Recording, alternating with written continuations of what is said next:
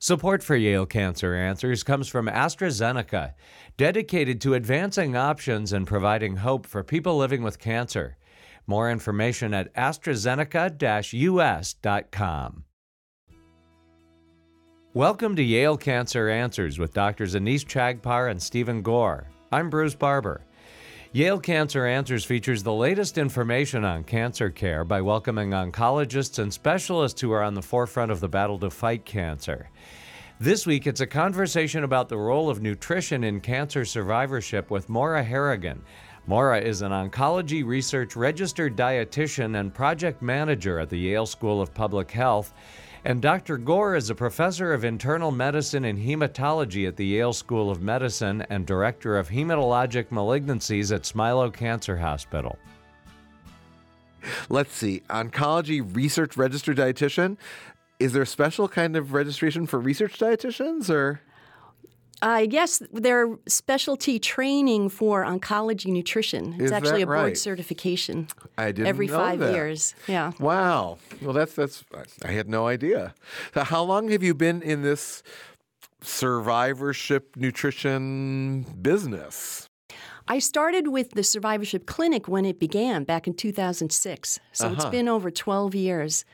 And I have to say, I've learned a lot from the survivors who come to clinic about their unique nutritional needs. You know, as treatments change and emerge, and their nutrition needs change over time.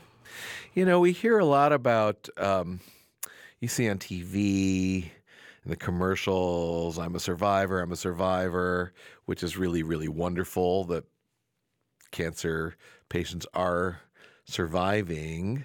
We also know that some people, you know, cancers unfortunately do come back and and stuff. But so you're working with people at which stage? Are these people who are like long term survivors? Are these people who are just gotten through their treatment and they're surviving right now? That's all that counts. Or wh- what's the population in the survivorship clinic? Well, we take all comers, but they have to have completed their active treatment. So I they're see. done with surgery, chemotherapy, radiation. So once they're done, they're welcome to come to clinic. You don't need a MD referral. You can self refer yourself. I see. So it doesn't matter if you're a bona fide cured patient. That doesn't. It's not about that. No, not at all. We see people one year out, five years out. We have people come who are 20 years out from their diagnosis. I see. And and what about patients who've completed their treatment and they have persistent cancer, but it's stable? Are they welcome to the clinic as well? They're living with cancer. Absolutely. And we emphasize the living with cancer and how to best manage it through nutrition and exercise by nourishing your body and supporting your body. Well, that's really cool. You know, I uh, I was a Yale Medical School student, of graduate school alumnus. Whew, a Yale Medical School graduate. Full disclosure, and this was back in the late seventies to eighties. So you can imagine we were in the post post post Vietnam, I would say, a generation, and we thought we were pretty alternative. And there were a lot of feelings that quote nutrition was not being taught. And so students would organize alternative nutrition classes and stuff. Do you think that's changed over the years I hate to say it, but not much. i was worried you were going to say that it's true. I think the power of nutrition is overlooked yeah in uh, the treatment of uh, cancer.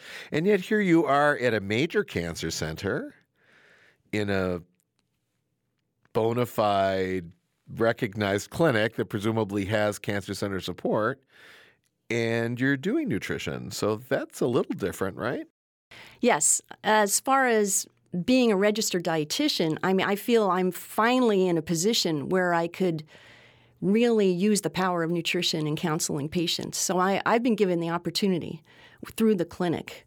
So it, it really is a wonderful place uh, for survivors to come and to kind of, you know, rework how they get through their day in terms of how they eat and also how they exercise.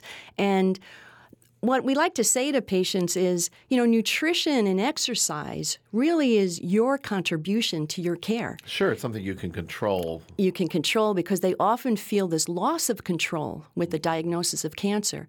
And they have this whole superb treatment team around them who, of experts, um, but they still feel a loss of control. Whereas the nutrition piece and the exercise piece can empower them and it actually helps them feel better no, I bet it does. But is there really more to it than just saying eat a you know healthy diet or make sure you get two thousand calories or I mean what's what's the kind of an I mean I, I I'm not being demeaning or diminishing. I really don't know.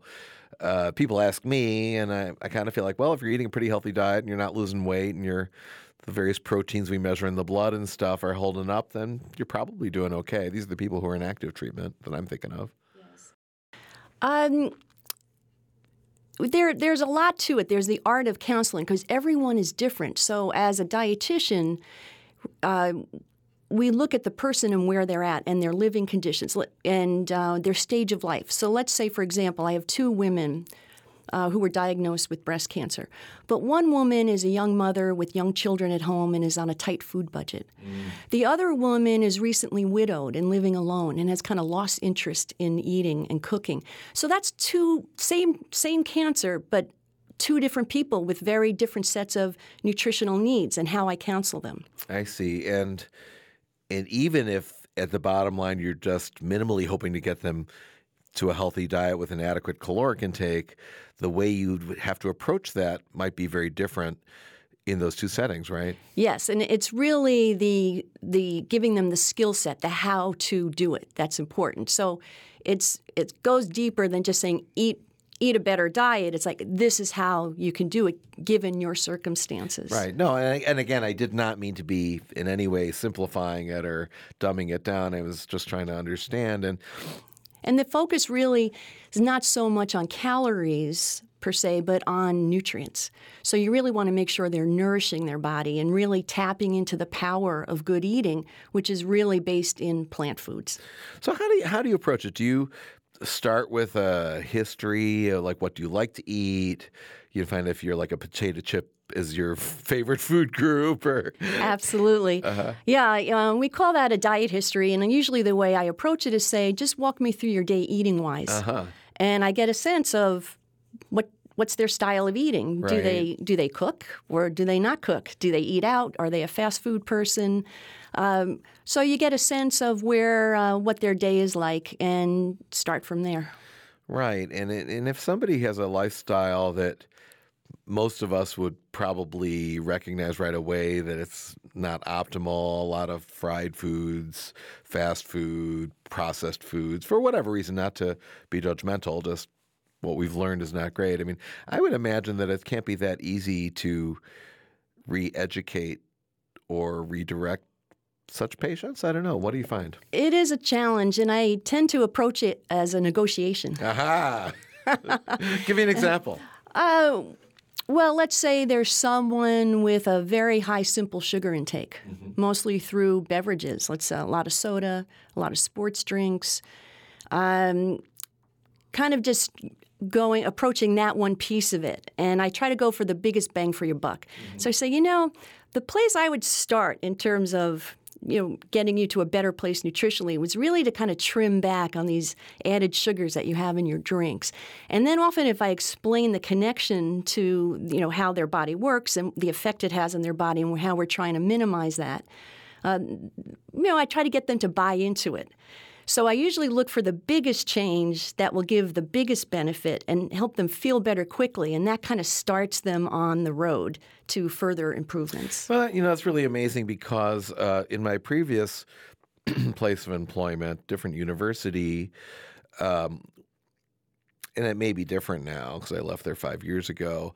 Uh, we didn't have this kind of service. We, of course, had nutritionists, but I had long term survivors of leukemia who had adult lifelong problems with morbid obesity, for example, and they still had such problems, right? And um, and even trying to give them, just as a physician, simple counseling, simple ideas, uh, you know, and then they come back three months later, gee, doc, you know, I tried that and I've gained another five pounds. And as somebody who struggles with weight myself, I, you know, I'm certainly very sensitive to it, but it's, it's hard.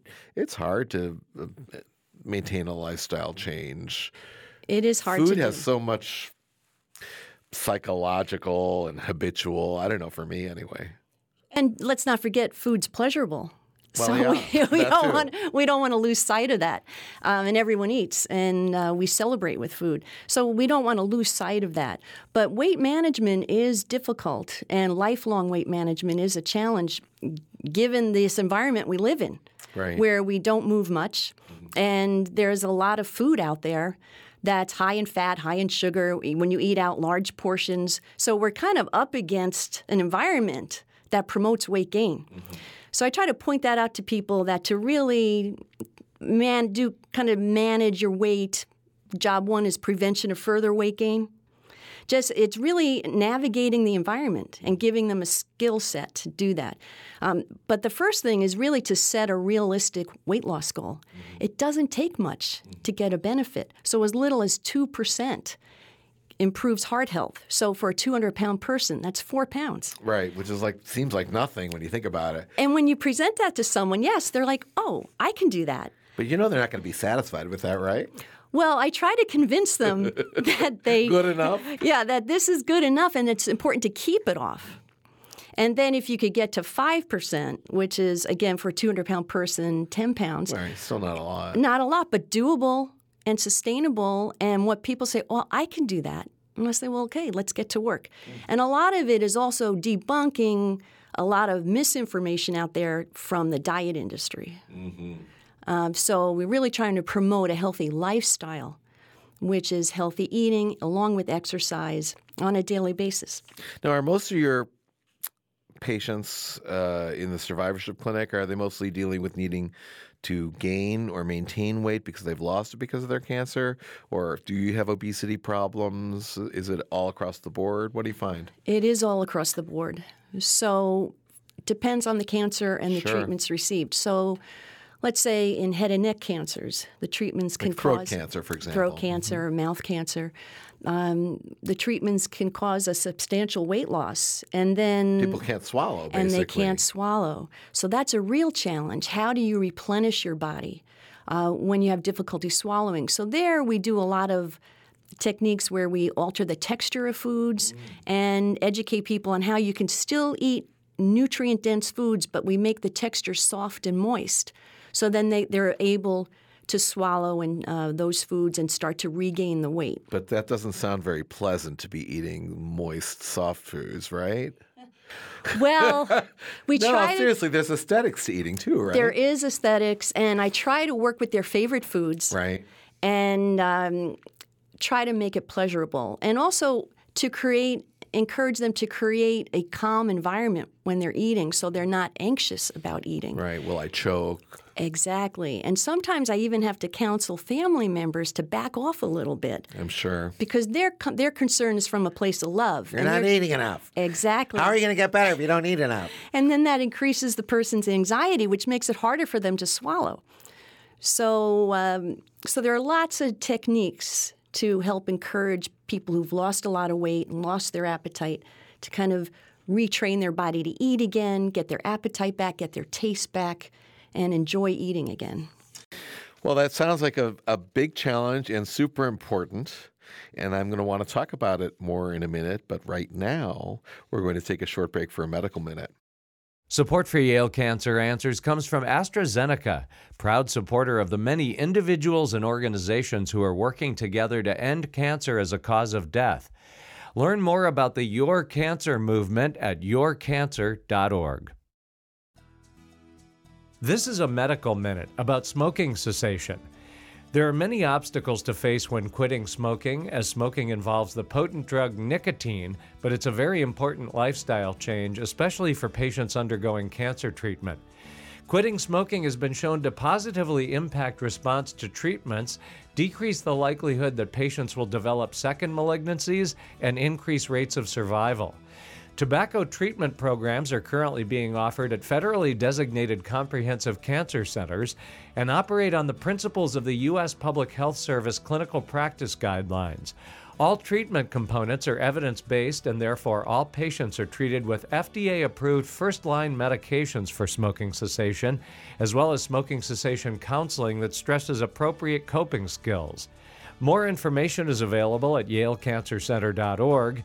You're listening to Connecticut Public Radio. Welcome back to Yale Cancer Answers. This is Dr. Stephen Gore. I'm joined tonight by my guest, Maura Harrigan. We've been discussing cancer survivorship and the role of nutrition. Maura, one thing that I wanted to come back to uh, from our first half, um, uh, I found very fascinating. You kind of kind of just threw it out that, as everyone knows this, that you know basic basis for a healthy diet is plant based nutrition. Tell me about that.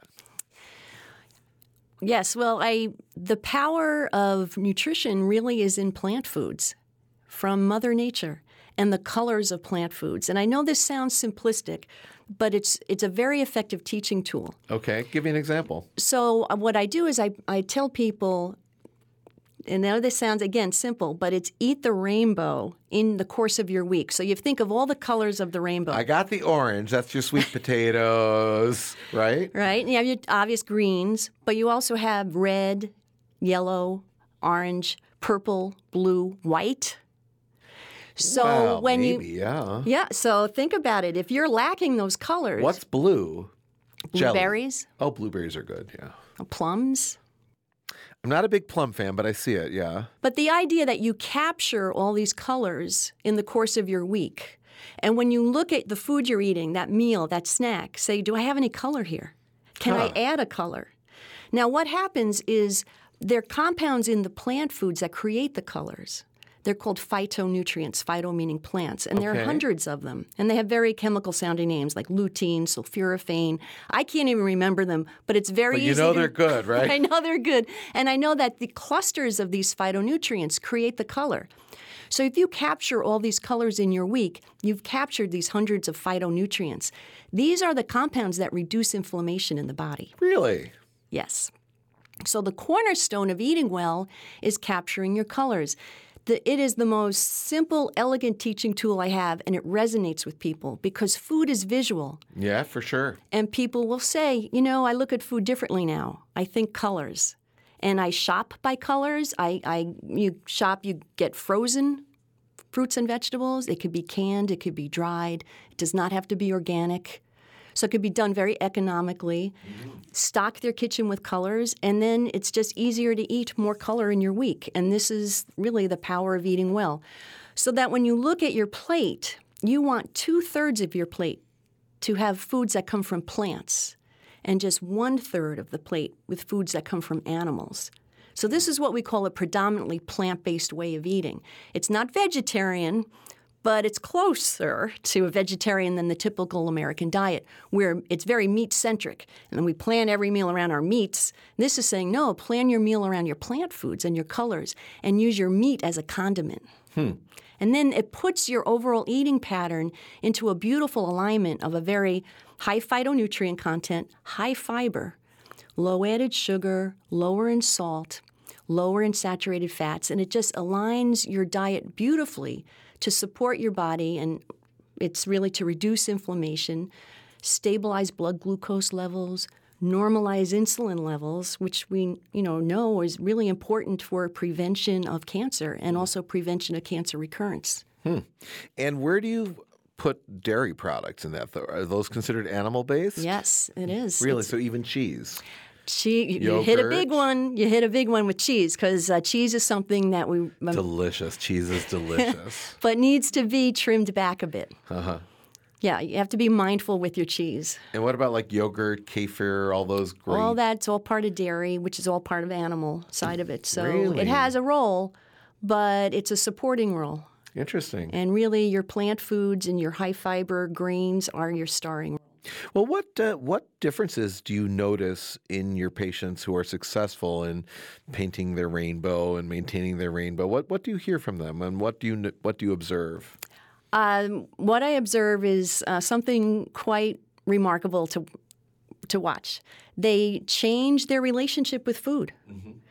They think about food in terms of colors. Uh, they say that they actually start to feel better. Their energy levels are better. And then it's always a by the way. And, and by the way, I lost weight. And they weren't even focusing on weight loss. That's interesting. Um, what do you measure as a metric of success for your patients? In other words, how do you monitor that you need a different tack or? Oh, that's a that's a challenging question because it really Sorry. it depends on the person. sure, and what their goals are, what or what their goals are. But um, to me, when I see that they take ownership and make it their own, and I see that they're reading labels, looking at ingredients lists, and kind of come back with aha moments saying, Did you know how much added sugar is in a fruited yogurt? I had no idea. When they start saying things like that, that's success. Cool. And and do you interact with the rest, the more medical, traditional medicine part of the survivorship clinic? How does that work? Yes, we are a multidisciplinary team. So we have a medical oncologist, a physician assistant, social worker, and, and uh, physical therapist. And we have a team meeting before each clinic and we re- review the medical history of every patient I see, as a group. as a group. Uh-huh.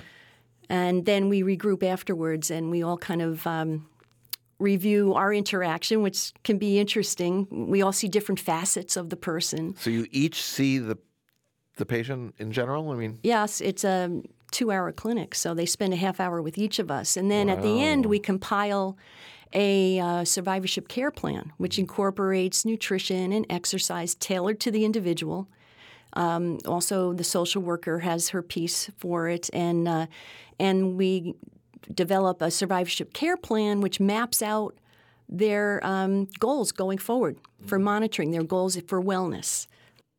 and are they monitored by your clinic or do they take this plan to their oncologist or internist or GYN? Yes, um, we don't monitor them. Our clinic's a two-visit uh, clinic, but then the care plan is what they take back to their team and to their primary care, and it summarizes all the treatment they've received all in one document. So it's a, a very powerful document for cancer survivors to have. Hmm. And um, I mean, it sounds like a great thing. Do you get a lot of positive feedback from the patients? Oh, absolutely. Yeah. Absolutely. Uh-huh.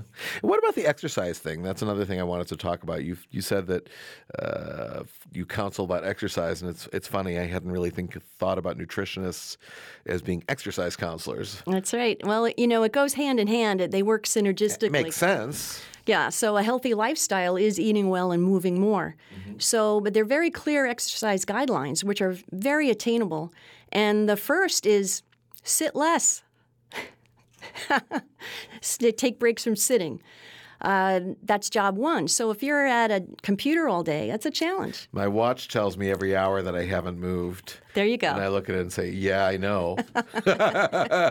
Supposed to get up then. oh, I see. Gotcha. oh, I missed that part of the memo. go take a little walk, get some, get some water to drink. Um, and the next step is walking more. And the goal is 10,000 steps a day, which is a challenge. it's hard. It is hard. It is hard. So you start weaving it into your day, um, parking farther away, taking stairs instead of the elevator. Sure. Always. And if you, some people wear monitors on their wrist like a Fitbit, and that helps track um, their steps. Um, Most people's smartphones will do that, and Yes. people don't even realize they they just have to install the app that lets them count it or find out where to do it. I know iPhones do, but I think most most um, Androids do as well. Yes. So, yes, you, your phones can count your steps. Now, the next thing is uh, we like you to accumulate 150 minutes a week of walking, intentional walking, uh, for the week. So you can do that in. I mean, that's separate from just walking around work. yes. Like it's, It's your a- ten thousand steps plus 150 minutes. Uh-huh. so You're uh, tough. I am tough. It just shows how sedentary we are. Yeah, that's 30 minutes a day times five. Exactly. Now, well, for some cancer survivors, they have low energy days. So on those days, maybe a walk isn't in the picture. But that's the beauty of having a weekly goal because you could say, okay, today's not my day, but tomorrow um, I'll feel more energy and I'll walk 20 minutes. And, and so you add it up as you go along. And some people even enlist walking buddies um, at work who say, okay, lunchtime, let's go. That's a chick thing, I think. Very much so. Which is You guys should try it. We should. We are so limited. You know, my wife is always like, "Why don't you have friends?" It's like, well, guys don't have friends. I mean, it's, it's sick. It's right. It's it's so sick. well, you get good chat sessions while you do that. I bet. Yeah. I bet. And, and you could probably talk about work if it's a work companion if you want. You can. So Right. Mm-hmm. you can do a walk and talk meeting. It's true. Now, there's more. Uh oh. Yeah. Um, so I'm exhausted already. So uh, we like to see two strength training sessions a week. Hmm. No, nothing doesn't mean going in the gym and pumping iron. No. Something you can do at home very easily with uh, light weights, three pounds, five pounds. But Get out your old Jane Fonda tapes. you, oh, I love those. You're dating me. I go back Dating then. me. Um, but you know, cancer treatments can um, create muscle loss. yes, of course. Yeah. So part of the fatigue that lingers after treatment um, is from that loss of muscle. So the strength training can help rebuild and restore some of that muscle loss, and also help with balance. Um, and all this exercise also helps boost the immune system. So it's quite powerful. You know, it's so interesting because I, I have a lot of patients who, uh, you know, complain about fatigue, and and it's not cancer related, as far as I can tell. And of course, they have moderate obesity at least, and they're sedentary, and you know maybe have some sleep disorder as well, and you know they don't want to hear it's hard. You know, you say, well, you know, unfortunately, probably carrying around that extra weight is contributing, and uh, you know, uh, it's it's frustrating as a practitioner because we do focus on the cancer as oncologists, right? And uh, and they really need a continuity kind of person who can shepherd the lifestyle change. They need the motivation as well. Absolutely, I would love to see that be the model Yeah. in the cancer I guess center. I should send them to your clinic. Please do. We're uh, all welcome. Yeah. Yeah. And we do break those, we break it down for the person into doable goals. Right. So when they leave the clinic, they're feeling, I can do this. And then we build upon those successes. So uh, we, we, um, we really work hard to make the person feel like they can do this and make it work for them in very achievable small steps that build into big gains. What about family support? Do you try to engage family members?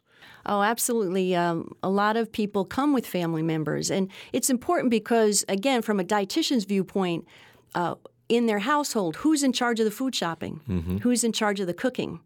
Sometimes it's not the patient. Sure. So you need that other person there to kind of everyone, so everyone can be on the same page. I imagine it's also hard if everybody else is leading X lifestyle and you're trying to lead Y lifestyle. You're it's a little bit of an uphill battle, not only in terms of food but also exercise. If That's a big challenge. And uh, what we try to encourage patients to do is uh, say, you know, start with yourself, focus on yourself. This is all learning how to practice self care. And then you're setting an example. And when those around you see you feeling better, see you doing more, see you being more active, they may start buying into it. So you can become the agent of change. but it's a lot of responsibility for the person who's just recovering from cancer, right? It is. So they need a lot of support and encouragement. I guess on the other hand, maybe it makes them feel some people anyway like this is something positive that's coming out of this you know terrible thing that they've had to endure. It's not always terrible, but I mean, you know, Well, I mean, many people can find that the the cancer diagnosis and the treatment can become a teachable moment right, exactly. um, where they start reprioritizing What's things, important? what's important, and often they find it's the, it gives them the opportunity to give themselves permission to make these changes that they've been meaning to, been wanting to, but never quite got around to doing it, and now they're motivated. Kind of a reboot. It is a reboot, and I've had many people who've come through Survivorship Clinic after they've adopted these uh, dietary changes and exercise and say, I've never been healthier. How crazy is that? I had a cancer diagnosis and I'm healthier now than I was before. Maura Harrigan is an oncology research registered dietitian and project manager at the Yale School of Public Health. If you have questions, the address is canceranswers at yale.edu, and past editions of the program are available in audio and written form at yalecancercenter.org. I'm Bruce Barber, reminding you to tune in each week to learn more about the fight against cancer here on Connecticut Public Radio.